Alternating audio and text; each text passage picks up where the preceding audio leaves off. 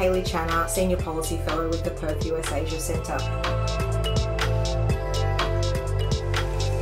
Today on fifteen minutes in Canberra, I'm speaking with Levi West. Levi is an expert on terrorism and counter-terrorism and is the Director of Terrorism Studies at Charles Sturt University. His primary research interests relate to the intersection of information and communications technology with terrorism. Levi has undertaken research in the Middle East, South Asia and Southeast Asia and has lectured extensively to law enforcement, intelligence and military audiences both here in Australia and overseas. Levi, thank you for joining me. It's a pleasure. Levi, terrorism. Isn't it so two thousands, and now the current threats are pandemics and relations with China? Yeah, one could be forgiven for, for thinking that. Um, terrorism has this uncanny ability, by literally being what it is, to um, fairly abruptly remind publics and governments that um, its presence is enduring. Um, you know, terrorism may drop from being the first order of business, and it has. There's no question about that. It is not the dominant national security threat from the perception of Western Five Eyes governments. Um, that's official in U S strategy documentation, um, less official here. Um, but that doesn't mean it goes away. It just means that it's not the first order of business. The challenge that that presents is that it no longer has the default funding arrangements that it had once for the last twenty years, but you still have to do it. You know, any suggestion that certainly the domestic counterterrorism arrangements of Western governments are going to disappear is, is farcical. Mm. So I've known you for a few years now, but I'm not quite sure what actually drew your interest in the first stages to working on terrorism and looking at counterterrorism. What first made you look into this area?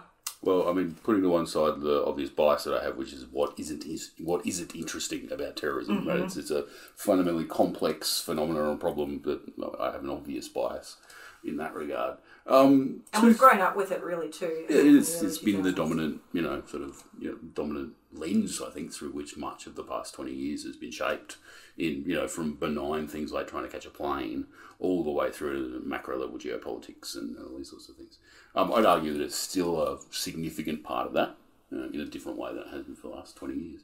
Um, my interest sort of grew out of two things, I suppose. First and foremost, I did a politics degree.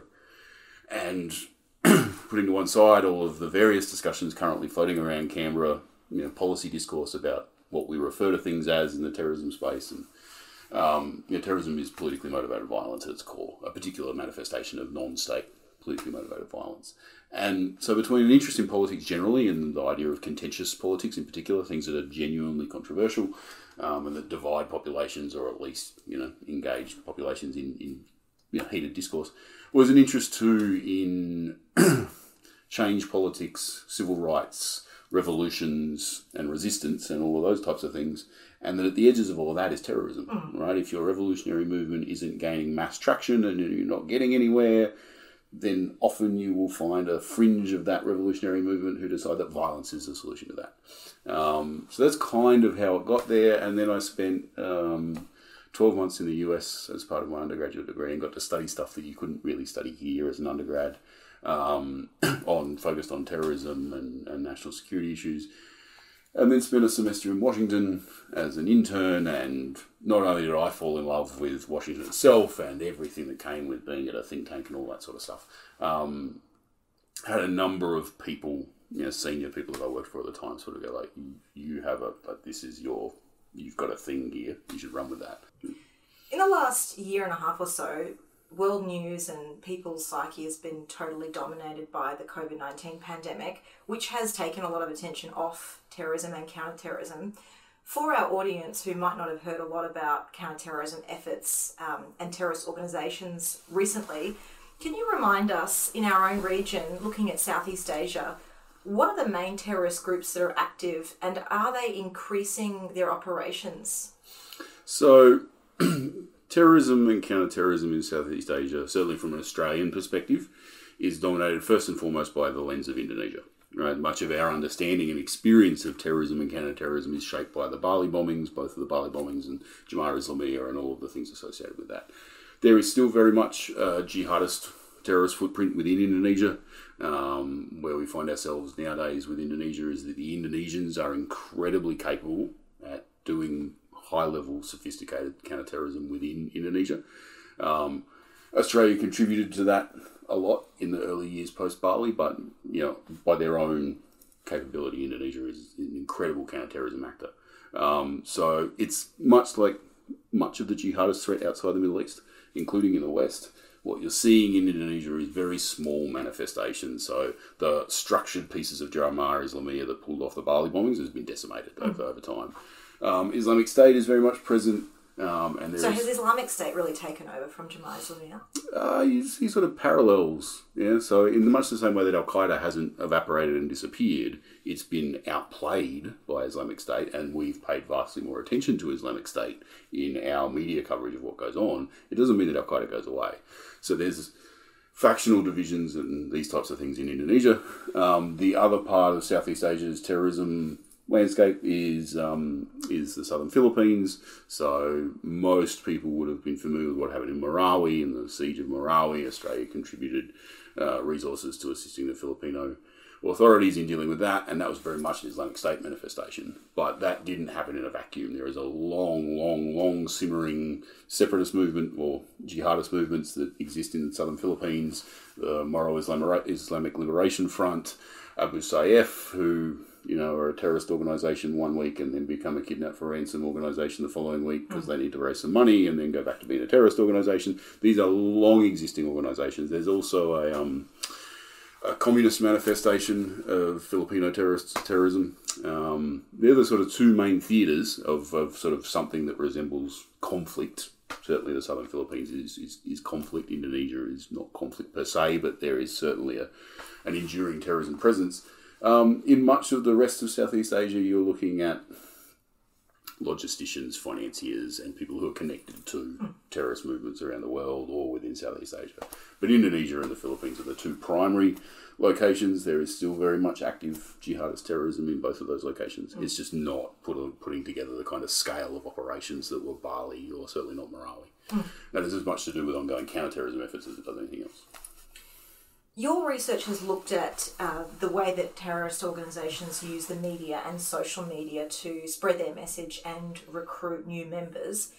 How has COVID nineteen impacted terrorist organisations' methods and operations? Because it's not like people can travel anymore, and I assume a lot more people are doing things online. So have you seen a change in how they're operating? Yeah, so um, probably most acute in the extreme right-wing space.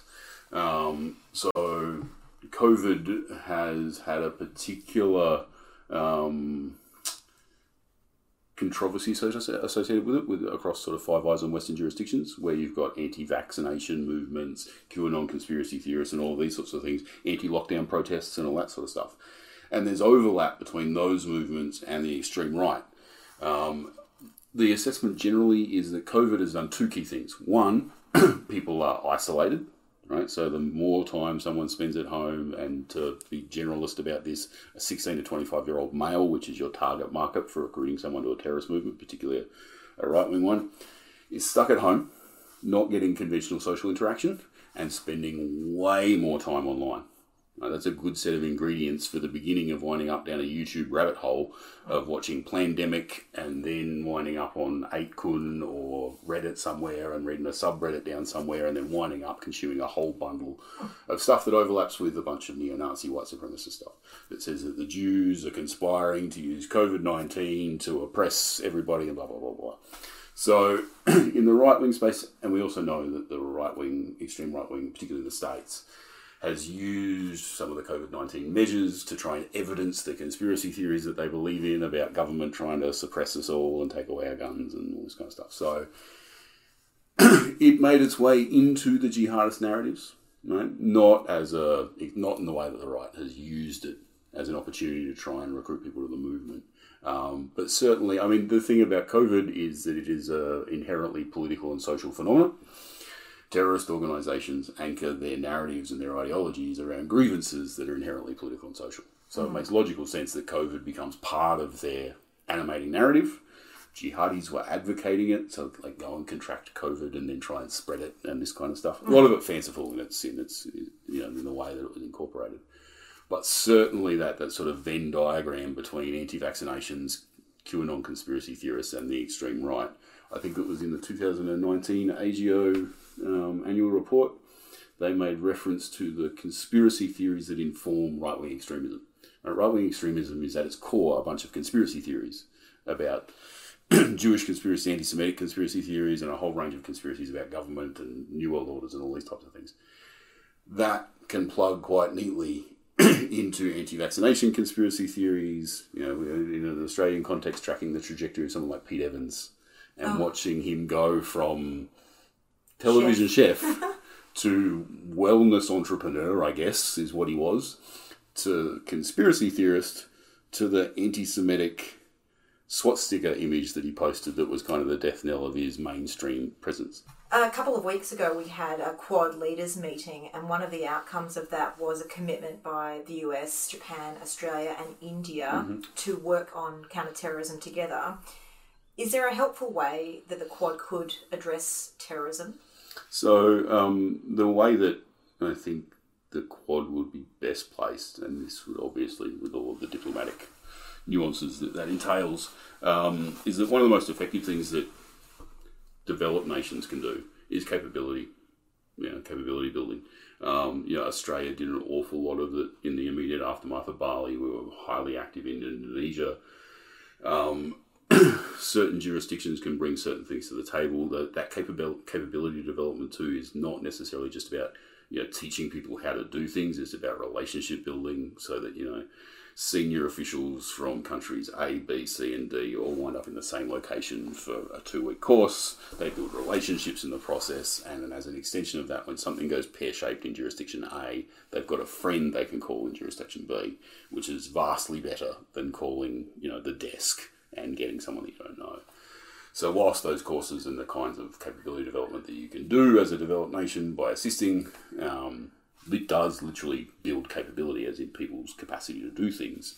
The relationship stuff is, is really important, especially when you don't have formal intelligence sharing relationships or formal, you know, alliance arrangements and things like that. It's a useful way to get around that. We did a lot of it through Southeast Asia in the aftermath of Bali. Um, so, you know, there, there's ways. That's one of the really straightforward and really simple ways to do it, is you, you fund training programs in countries that don't have top-tier counter-terrorism capability. Um, yeah, so. Hmm. I'm going to turn the last question now over to you personally. I know that before COVID happened, you did a lot of travel. You've um, educated a lot of government officials and A F P on counterterrorism and terrorist operations. I'm wondering, in the course of your career, have you had something weird or wonderful happen to you that you wanted to share as an experience of someone working in your field? So I um I, I thought about this a little bit before I before I came, and the big challenge on it was things that I wanted to share, because there's a lot. Um, yeah, look, my my my job has taken me. You know, I've been very very lucky. My job's taken me all over the world to a bunch of really really interesting places. I've had the privilege of take leading study tours to Colombia.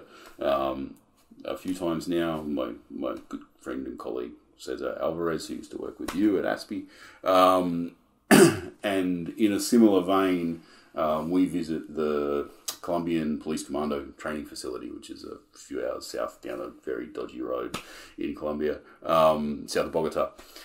And as part of the amazing day that is going out there and being there and everything else, they have one of the only um, they have a series of mock laboratories. They teach law enforcement agencies all over the world about cocaine manufacturing. So and this is mock drug laboratories? Yeah, literally. Like, it is a replication of what would be a much larger version of each of the different phases of the cocaine manufacturing process.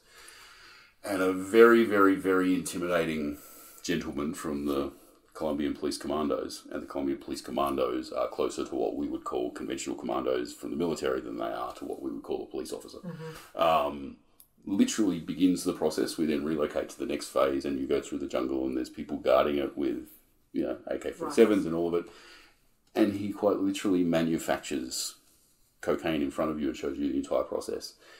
And again, in this kind of surreal environment, it's thirty-eight degrees, it's ninety-five percent humidity, and someone has just manufactured Colombian cocaine, which he then tosses out over the grass.